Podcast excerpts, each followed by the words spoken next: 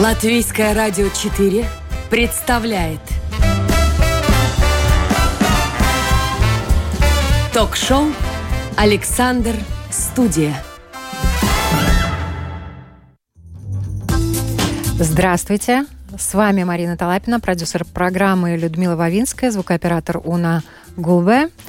И как мы уже предупредили вас, сегодня у нас в студии необычный человек, учитель физики и математики с пятью высшими образованиями. Александр Воробьев у нас сегодня в гостях. Здравствуйте. Доброе утро, здравствуйте. И, уважаемые слушатели, зрители, пишите нам на нашем сайте lr4.lv, кликайте «Написать в студию» и задавайте свои вопросы. И можете даже комментарии какие-то давать. Вот, э, конечно, у нас главное действующее лицо сегодня вы. Поэтому все о вас. Способности к точным наукам. Открылись очень рано. А, Еще с детства мне рассказывали а, Э, родители и бабушка, что э, еще когда я даже не разговаривал, то есть э, меня уже интересовало что-то считать или, ну, то есть наблюдать и все такое. И в детском саду я тоже как бы отличался тем, что, ну, как бы, что я был такой больше на логику и на все, ну, все такое. Это, это было как-то всегда для меня очень естественно, и, по-моему, это передалось по генам, потому что у меня, например, бабушка была инженером, а, то есть для него высшая математика это тоже ну, самое то в жизни. То есть э, системы измерения освоили еще в дошкольном возрасте. Да, заранее. А потом э, это перешло на то, что у меня старшие сестры, одна из которых э, приходила из школы и передавала мне все, что она в школе проходила, поэтому в первый класс я уже пошел как бы с багажом четырехклассника. То есть, ну, это было очень прикольно, что моя учительница, она очень как бы подошла к этому с таким пониманием, ну, с пониманием, с открытым такой, с открытой душой, что она не сказала сказала мне, это как бы сиди и просто рисуй цифры, да, а специально для меня подыскивала какие-то вот специальные задания и все такое, что, кстати, повлияло на мой, на мой почерк как педагога, потому что мне тоже очень важно заметить, если человек способен, а, то подыскать ему что-то, чтобы он развивался дальше. То есть, в принципе, вот этот индивидуальный подход э, к обучению, он был в действии в вашем детстве, но это действительно повезло, потому что часто подходили формально к этому вопросу, и сейчас очень многие утверждают, что ребенок пришел э, в школу уже подготовленным, ему, скорее всего, будет скучно, он будет демотивирован, он потом расслабится, не будет учиться и так далее. У вас получилась совсем другая история, к этому да. отнеслись с вниманием. Мне очень повезло, ну, что это была маленькая школа э, в в Дагоплском округе, э, где, ну да, что моя учительница, она очень как бы старательно подходила к тому, чтобы каждый ребенок был э, вовлечен в процесс и чтобы всем было интересно. А сколько вообще у вас детей училось в школе? А, в, в той школе было хм, меньше, меньше ста определенно. У меня был маленький класс, может быть, у нас было каких-нибудь 10 детей. А, это было, конечно, интересно, но, например, сейчас я работаю в частной школе, и там тоже маленькие классы, но это по-другому. А, там в такой сельской школе, по-моему, это очень здорово, что что мы могли учиться какие-то тоже культуру и вот э, все там традиции, все такое, чего я, разумеется, не знал как первоклассник. И все это проходило через вот, вот этот пример этой нашей классной руководительницы физика и математика, вы э, специализацию сразу определили для себя, что это будут ваши предметы, с которыми вы пойдете по жизни? Абсолютно точно. То есть, когда мы в детстве играли, то есть, ну, у нас были разные там игры там э, в, в разбойников, все что угодно, но в том числе, например, иногда мы играли в школу. То есть это была сразу, конечно, моя тема, и мне было очень интересно как бы э, вести уроки там, ну, например, кому-то из э, сверстников в тот момент. И это, это было прикольно. Э, то есть я понимал, что мне нравится как бы общение с людьми и, как, и чему-то их, куда-то их вести, что-то им научить новое. И потом с одноклассниками было то же самое, что когда у них были какие-то вопросы или там, не знаю, какие-то не до конца что-то понимали, они всегда обращались ко мне. Это было очень всегда приятно. Я знал, что это дает такой э, моральный подъем, что от тебя есть какой-то толк, и поэтому мне было а, где-то, не знаю, может быть, с четвертого класса я уже точно знал, что я хочу обязательно учиться ну, на учителя, и э, обязательно математики.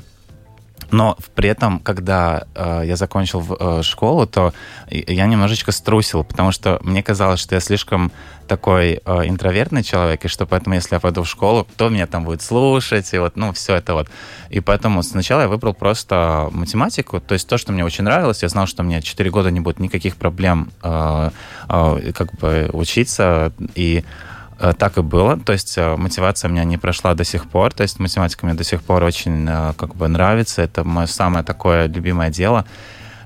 И поэтому сначала я в школу не пошел, честно говоря. А потом все-таки это детская мечта, что надо, ну, как бы надо попробовать. И, и да, это было хорошее решение, на самом деле.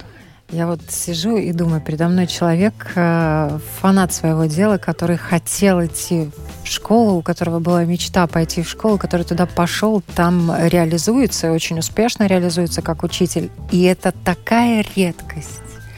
Сегодня... Да, спасибо, конечно. Ох, ну, это, ну да, там надо согласиться. На самом деле, я когда шел на передачу сегодня, то я думал о том, что в Латвии примерно тысяча математиков, да, ну, учителя математики.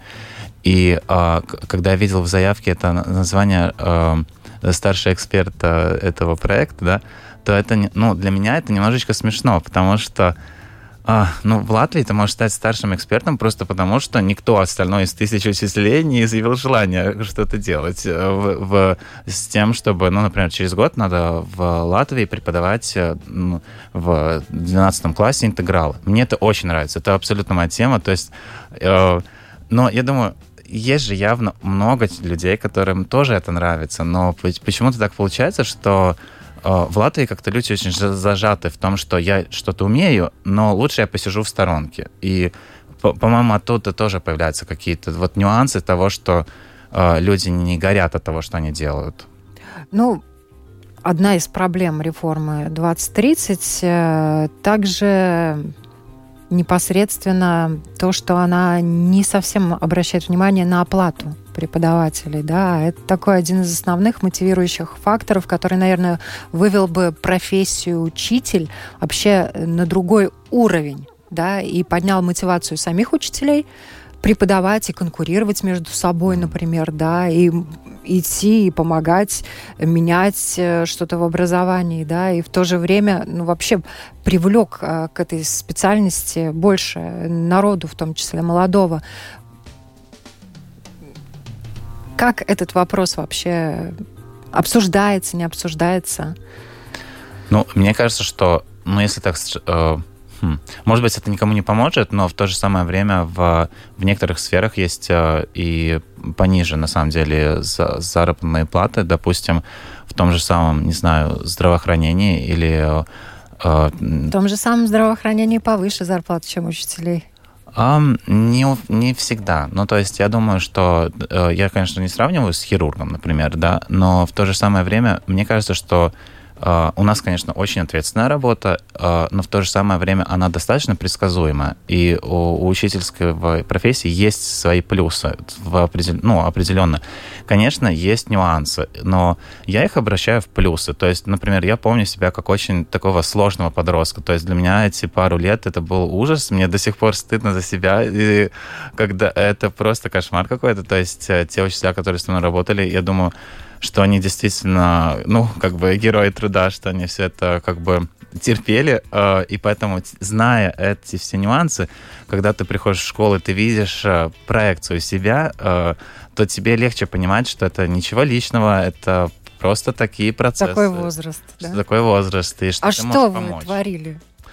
Ах, ну, мы все время и огрызались, и все время какие-то там революции придумывали в, э, школе. То есть наш класс был такой, ну, достаточно буйный, я бы сказал. То есть именно на то, что мы такие были э, правдолюбы, и вот нам надо было обязательно все, везде влезть, в общем. Решение пойти в школу преподавать, как к этому отнеслись ваши родители? Um, Хм. Ну, родители, в принципе, относятся к, с пониманием ко всем моим решениям. Мне очень повезло с родителями в этом плане. Но, конечно, ну, были вопросы, да, то есть э, все ли я хорошо обдумал, и, ну, вот, э, какие-то такие вот нюансы, но Ну, ну, в принципе, они-то меня хорошо знают, что для меня это как бы такая детская мечта, и поэтому, ну, они просто сказали, что да, супер, то есть, э, если что, ты всегда можешь все поменять в жизни. А чем они занимаются? А, э, мама, значит, у нас э, выучилась на агронома, и, ну, как то есть ее стихи это садоводство, вот все, что связано с, с природой, со всем этим. А, папа у нас э, механик э, высшего разряда, то есть он у нас держит весь э, технический парк. То есть. А ваши близкие сестры, братья? А, брат у меня работает в полиции. Он, значит, получается, Ох, я не помню все эти названия, но э, что-то там уже э, чуть ли не э, скоро будет капи э, капитаном полиции или что-то такое. Как там называется это правильно? А, э, сестра у меня экономист, а, очень, э, ну, такой успешный, то есть у нее все, все здорово. А, а вторая сестра, она, у нее магистр э, по бухгалтерии, и она работает тоже в школе, куда я ее переманил, чтобы мы работали вместе. Мы пару лет проработали в Марупе в одной школе. Это было очень прикольно, потому что мы могли ездить вместе на работу, мы знали весь контекст, ну, все, все такое. Ну, то есть было такое единение. Это было очень здорово. Но у вас э, пять лично образований, mm-hmm. да? Перечисляйте. Так, значит, сперва я э, выучился на, просто на математика, э, и э, это было четыре замечательных э, э лет, то есть мне очень понравилось. Э, э до, до сих пор вспоминаете э, года Где учились? такой в на физмате Латвийского университета. В принципе, у меня все образования из Латвийского университета. Ну, то есть так совпало. Э, то, да. А, потом а, следующее образование было а, педагогическое, потому что я после четырех лет понял, что все-таки ну, я хочу работать в школе. Далее, там есть такой нюанс, что у математиков в то время, по крайней мере, это было ну, достаточно давно, чтобы преподавать в средней школе, надо было получать еще отдельный диплом. И это тоже было два прекрасных года с в, опять-таки на том же самом физмате с э, Янис Менцис нам э, вел предметы, то есть это было очень суперски. Э, ну, от него можно получить такое вдохновение. До сих пор пользуюсь его примерами, какими-то идеями. То есть он всегда умел задать какой-то такой вопрос, что мы, например, сидим такие все математики, да, и, и, и сходу не знаем, например, как это, почему это так работает. Это было очень здорово. То есть можно до сих пор пользоваться этими э, трюками. А потом, а, значит, была магистратура, ну, тоже просто образование. И, и там я как раз-таки ну, на, наладил контакты уже с Марупе, да, и перешел туда работать. А потом мне очень понравился этот год магистратуры. Он мне показался слишком коротким, чтобы на этом заканчивать, и поэтому, э, так как там тоже был суперский весь, э, ну, как бы и все лекторы, и все, и мне хотелось еще, как говорится, продолжение банкета, то я пошел э, там же в, в докторантуру. Правда, это затянулось на 7 лет, то есть официально можно было, конечно, и в 3 уложиться, но с моим исследованием было так, что я хотел все-таки до, ну, досконально до конца все это изучить и понять, и поэтому это было семь таких тоже ох, с интересных лет, то есть там было, были разные моменты, то, в том числе был какой-то, наверное, момент, когда я думал, что, может быть, мне все это не надо, я как бы для себя поисследовал, мне было интересно, ну и спасибо за внимание. Но в то же самое время был какой-то вот такой... Родители все-таки вложили в детстве такое, что надо доводить дела до конца. Нельзя так, э, что надо, э, ну, как бы такое трудолюбие в нас, по-моему, во всех э, заложено на таком генном уровне, поэтому да, при, пришлось заканчивать. А тема вашего исследования, которая длилась 7 лет? Конечно же, подростки, ну, разумеется. Э, и, ну, как бы я тогда работал в Марупе, и у меня был, ну, я был классным руководителем, э, значит, восьмиклассников, и, разумеется, они были мое самое большое вдохновение в жизни на тот момент. И э, я видел, что, ну, это был А-класс, то есть они, э, ну, как бы углубленно изучали математику. Мне это, разумеется, все очень э, импонирует.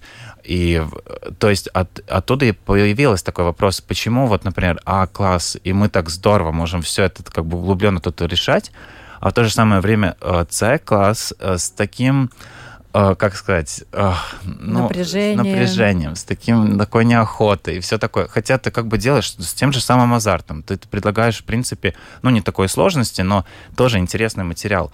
Почему это так? Мне этот вопрос э, как бы, ну, не давал покоя, поэтому я решил, надо поисследовать, что там происходит в этом подростковом периоде.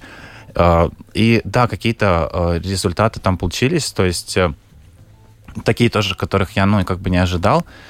Допустим, ну, к примеру, то, что критическое мышление у, у, у наших подростков, оно, ну, как бы сказать, ну, низкое, в принципе, даже не среднее, а низкое. Это мы знали и так, ну, как бы из международных исследований. Но там получились новые какие-то корреляции, какие-то взаимосвязи, которые можно, ну, дальше еще смотреть, как бы, почему это так происходит. И, ну, то есть мне кажется, что это был полезный как бы э, труд, и что там можно какие-то идеи подчеркнуть дальше, ну, как бы, как чисто для математики. То есть я разработал там тоже тест, как бы, и какие-то задания по математике, и все такое. И э, от детей был отзыв, что им нравилось. То есть даже те дети, которые обычно как бы не были вовлечены в математику, когда они делали этот тест, ну, то есть задания по математике решали. В принципе, они решали математику, но в то же самое время их отзывы были, что так как формулировки сделаны под них, то им это интересно, и они были вовлечены в процесс. Ну, то есть, да. И в связи с этим у меня вопрос физики и лирики. Это действительно факт или это все-таки миф? Хм. Ну, я, например, могу сказать, что до, какой-то, до какого-то момента э, меня тоже можно назвать лириком, потому что мне очень нравится литература, э, мне нравится писать самому и читать книги. Вы играете? Я играю на фортепиано, да. Эм, и в то, я всегда работал в школьной газете, то есть э, это для меня был такой, такое хобби, просто, ну, ох, та, там можно было все в свободное время проводить. Э, поэтому, ну, мне кажется, что это друг друга очень пополняет, потому что в математике и физике без, например, хорошего э, умения читать текст и понимать, э, что тебе говорят, и, как бы, не знаю, ну, то есть объяснить свою идею, ты, ты тоже ничего не можешь сделать, поэтому это очень взаимосвязано. Поэтому я вижу, что лучшие результаты получаются у детей, которые не изолируют какой-то один предмет, ну, как бы, что вот Э, я буду только биологом, например, или только физиком, а которые все-таки, ну, все, всецело себя развивают. Эта идея, она же стара как мир, что надо быть, ну, разносторонним Разносторонне человеком. развитым это да, но просто есть э, также мнение о том, что э, есть люди, которым даются, а есть людям, которым не дается. Mm-hmm. И вот э, если с этой точки зрения посмотреть на вопрос физиков и лириков, это имеет место быть или это просто э, Почему я спросила? Потому что у меня была э, очень замечательная э, встреча в свое время с э, математиком из Оксфорда, который сказал, что нет детей и даже взрослых людей, которые не освоили бы материал. Угу. Есть разные методы преподавания, которые, к сожалению, не используются. В наших школах, не только в школах Латвии, да, а вообще в школах разных стран очень однобоко подходят к процессу преподавания. И э, не хватает просто инструментов у преподавателя для того, чтобы донести до каждого ученика предмет. А, я э, по, по части согласен с этим. И, кстати, буквально сегодня утром, когда на уроках я об этом задумался с 11 классом, потому что э, мы, значит, ну, проходили геометрические прогрессии, да, и в один момент я предложил задание из одной американской книги, потому что, ну, не потому что она как-то лучше или что, просто за океаном там иногда бывают совсем другие контексты. Не такое, что у нас в латышских книгах пишут. Но в то же самое время мне пришлось предупредить детей, что когда мы, э, когда они решают это задание как-то альтернативным способом, то не всегда это оценивается, например, на том же самом экзамене, как на максимальные пункты, потому что не, не секрет, что иногда бывают такие ситуации, что те, кто исправляет экзамен, не совсем понимают идею э, 12-классника и на всякий случай ставят, например, ну, 0 или поменьше пунктов. Э, и, э, разумеется, это это ограничивает учителя, потому что ты думаешь в контексте не того, как сделать свой урок с такой, таким интересным, вовлекающим, чтобы всем, всем было бы как-то чтобы каждый мог бы что-то взять из этого урока. А ты думаешь в контексте каких-то уже рамок, что как на это посмотрят э, на экзамене или еще что-нибудь такое. Это, конечно, плохо. Мне бы, конечно, хотелось бы больше какой-то э, в этом смысле свободы. Но тут должна быть, э, конечно, тогда база у тех э, людей, которые будут оценивать э, экзамен учеников, и у них тоже должна быть вот эта вот база, да, такого же уровня, как у каждого преподавателя. Она, к сожалению, я так понимаю, у единиц, да? Да, она разная. И это опять мы возвращаемся к вопросу о том, что ресурс у нас очень ограничен. Ну, как бы, я думаю, людей, которые хотят что-то делать. И поэтому те же самые экзамены исправляют одни и те же люди. То есть, ну, все время один и тот же вопрос. Нам пишет Илона Янсена. Александр замечательно ведет не только предмет, но и учеников, участвуя в их становлении жизни. Демонстрирует не только интеллект и эрудицию, но и чувство юмора, эмпатию. Спасибо. Отзыв от мамы ученика гимназии Марпа. А, это очень приятно. Да, э, э, знаю такого ученика тоже. Э, и привет и Марупе. И но это как раз-таки один из тех учеников, по, по которым я писал докторскую. Э, то есть это те, которые меня там вдохновляли. То есть это об, обоюдный процесс. Вы общаетесь э, с учениками, которые уже закончили школу? Да, абсолютно. Буквально сегодня утром поздравил одного из них э, с именинами, Карлиса. Э, то есть я всегда за ними слежу. То есть, э, ну, в таком хорошем Приглядываете, плане. да? Да, приглядываю. То есть как у них в университете дела, и когда спрашивают, например, если они с чем-то не справляются. Потому что это тоже очень... Э, это и интерес личный, да, то есть как бы все ли у них хорошо в жизни, и тоже интерес профессиональный, потому что, то есть что мы могли доработать еще, и ты оттуда получаешь какую-то информацию, э, что еще добавить в урок.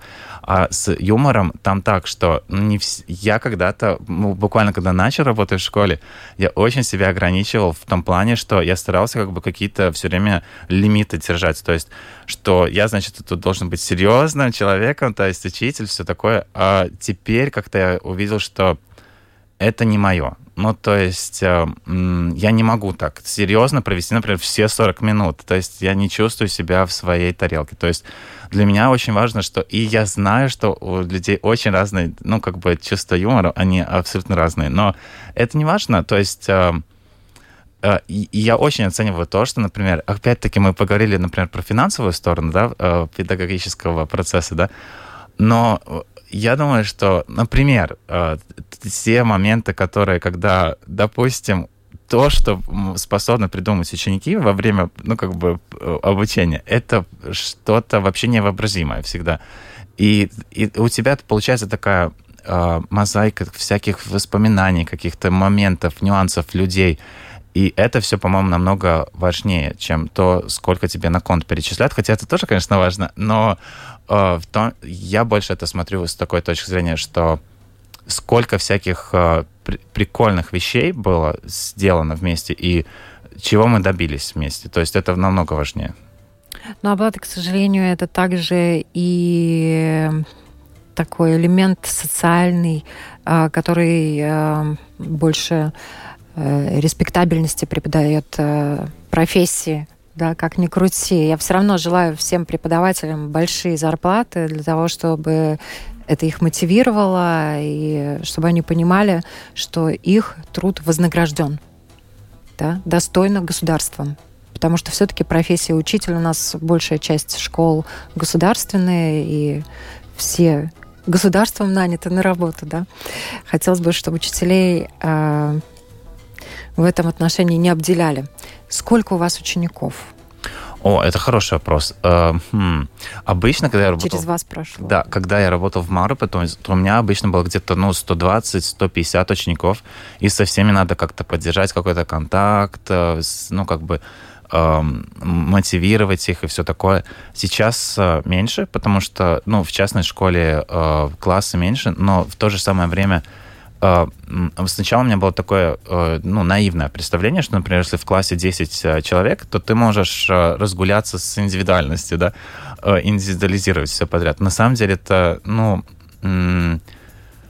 это намного больше времени берет как у учителя, чем, например, работая, я могу сравнить с тем, что я работаю в третьей гимназии, где 30 человек только в одном классе, да, и там, конечно же, э, честно говоря, там работается проще, потому что если у тебя основная масса, э, где-то, не знаю, 80% э, детей находятся, на одинаковом уровне знаний и мотивации, то есть это очень важно, что они как бы взаимосвязаны, то это одно дело, чем если у тебя, например, класс, где 10 человек, но каждый на своем уровне и желаний, и возможностей. И от тебя, как от учителя, это требует намного больше инвестиций, то есть в детей. Но мне это нравится, то есть я это говорю, ну, как бы не с тем, что я жалуюсь на это, а с тем, что Просто это разные ситуации совершенно. Это разные вещи, бесспорно. Разные картины, собственно говоря. Или работать с каждым из 10 индивидуально, или работать с 30 ребятами, которые мотивированы и хотят получить эти знания. Вот э, тут вообще вот, та самая реформа, простите, что опять к ней возвращаемся. Э, к сожалению, в школах снизился уровень знаний на выходе учеников. Да? И в старших классах у многих ребят э, репетиторы. И без этого на сегодняшний день уже никуда.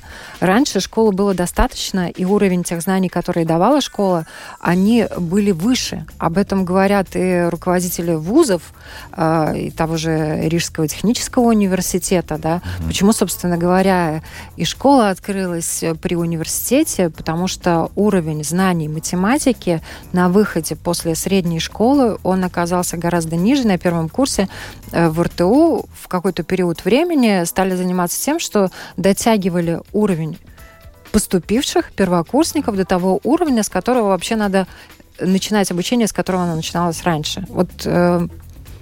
Да, э, это замечательный вообще вопрос, но в то же самое время э, школа, которую э, организовала РТУ 6 лет назад, она же не решает эту проблему, потому что она, в принципе... Она все равно отбирает она, лучших. Именно, они отбирают лучших, которые и так в любой другой школе, они бы все равно показывали бы результат международного уровня. То есть это вопрос не об этом, а о том, что если мы видим, что на выходе у нас как бы все остальные, кроме этих 24 э, человек, э, ну, как бы не дотягивают, например, до 5%, что мне кажется абсолютно абсурдной ситуацией, э, то надо об этом думать в контексте, например, всего образовательного процесса, уже начиная с садика, то есть с дошкольного образования. Там у нас есть нюансы. То есть как лектор Латвийского университета и Лепойского когда-то тоже, я вижу, что ну, примерно треть э, на этом уровне э, действительно вовлечены, они думают о математике и э, этим, ну, дошкольного возраста детям, им уже дается какая-то база, они все это проходят. Но в то же самое время все-таки, честно говоря, вот с моего опыта, как я работал со студентами, я вижу, что большинство видят, что математика это, ну, когда-то потом научится, да, а сейчас не надо этого делать. И это очень жалко, потому что на самом деле этот интерес, он должен пробуждаться в тот момент, когда дети, ну, на таком э, когнитивном, на мыслительном уровне, они уже хотят это, э, ну, э, нач- уже осознавать и, и все исследовать а им не дается как бы ну, но материала. Это, но это же вопрос э, не детей, а мотивации детей и донесения до них, э, как это важно, как это может быть интересно тем детям, у которых есть способности генетически заложенные, да, которые изначально, например, готовы эта реформа 2030, она решит эту проблему? Потому что то, что у детей в школах репетиторы, mm. Но это ненормально. Это говорит о том, что школа не додает на сегодняшний день. Правильно знаний? Ну, абсолютно, да, с, с этим я согласен, но в то же самое время мне кажется, что об этом поздно думать, когда, например, эм, если мы смотрим, что, ну, репетиторы, они же ведь, ну, не во втором или третьем классе, правильно? То есть там в процессе что-то уже пошло не так, так сказать. И когда ты смотришь какие-то конкретные примеры, ты видишь, что, допустим, была одна такая, был один такой пример, когда я наблюдал за ну, урок, в, по-моему, во втором или третьем классе. И ну, нас туда позвали как экспертов, ну, типа математики, все такое, что мы посмотрим, а, все ли там хорошо происходит. И, честно говоря, ну вот как бы обычно хочется сказать что-то хорошее, правильное, позитивное. Ну ладно, ты находишь какие-то там комплименты, что сказать. Но с математической точки зрения это был какой-то ужас, потому что, например, дети на самом деле, они нашли взаимосвязи и какие-то э, идеи у них были намного серьезнее, чем то, что учительница была, или она не хотела этого слышать, что эти дети предлагали, потому что это как-то не, не клинилось в ее план. Или она действительно не понимала, что они пытаются до нее донести. И поэтому, когда ты видишь такую ситуацию, то ты понимаешь, что ну, этого ребенка, у него же ведь проходит любое вообще желание, и мотивация как бы, э, ну, э, ну, сколько он может пытаться донести какую-то свою идею, если ему все время говорят, нет, это не совсем то, что я хочу от тебя слышать, э, сиди дальше. То есть правильный ответ тут был такой. Э, Ну, это оттуда все растет. Ну, вот это говорит о том, что в школе должны быть учителя, которые хотят преподавать предметы, которые понимают детей. Абсолютно. И ну, в то же самое время, например, с математикой э, в Латвии, по-моему, э, очень абсурдная ситуация именно в начальных классах. Э, ну, то есть... Потому что э, учителей, когда их, э, ну, как бы готовят, да, в университете, им дают на математику, им отводят буквально какие-то 8-10% всего времени. Это абсурд какой-то, потому что, например, в той же самой, например, в Великобритании, где у них тоже результаты не самые лучшие, но в то же самое время они, по крайней мере, математике дают 40% времени э, ну, как бы студентам. И, по-моему, это адекватно. А сейчас у нас как получается? Э, когда-то, например, мы опять-таки говорили про высшее образование – мне, чтобы получить диплом, что я могу преподавать в средней школе, надо было два года, да. Сейчас тебе надо, тебе хватает 36 часов, и ты уже учитель, который вдруг м, магическим образом ты уже знаешь все и можешь идти преподавать. Но мне кажется, это очень странно, потому что за 36 часов, ну что ты можешь успеть за это время осознать про три года э, процесса? Поэтому, мне кажется, вот оттуда и появляются все эти репетиторы и вот все остальное. Ну вот интересный вопрос. Вы входите в рабочую группу Школа 2030, а вас слышат э, в Министерстве образования? Нас, нас даже в этой группе не слышат. Э, то есть, э, когда... Ну, у меня вообще кажется странной ситуацией, что э, те, кто работает в школе, например, ладно, я работаю только 13 лет, это считается только, да, потому что каждый раз, когда я говорю, ну, это число, то мне обязательно кто-нибудь да и скажет, ой, да что это такое, да работай до 20, тогда ты что-то начнешь понимать, да, ну, то есть так, в любой другой, ну, как бы сфере э, два года, и ты уже как бы должен понимать все, да, то есть или даже год. У нас 13 лет, но это еще как бы маловато. И в то же самое время, э, как бы в в этой группе самые как бы люди, которые что-то могут, а, не знаю, повлиять или сказать, или а, которые э, решают какие-то вещи, это те, кто в школе вообще никогда не работал. Это, мне кажется, всегда очень странным, потому что мы как бы со своей колокольни, так сказать, мы говорим, что, например, это не работает, или это дурацкая затея, или это требует намного больше времени, чем, чем вы думаете. Это невозможно уложиться с, с детьми. То есть, но это все как-то списывается на то, что, что мы какие-то не, не такие учителя. Да, такое впечатление, что открыли ящик Пандоры, как закрыть не знают. Но ладно, нам э, Марина спрашивает, э, а можно узнать, в какой частной школе э, вы работаете? Можно узнать, э, работаю в школе Патнес. А, а, которая, с которой мы вели переговоры еще год назад о том, чтобы туда пойти работать. Об этой школе я узнал еще очень давно.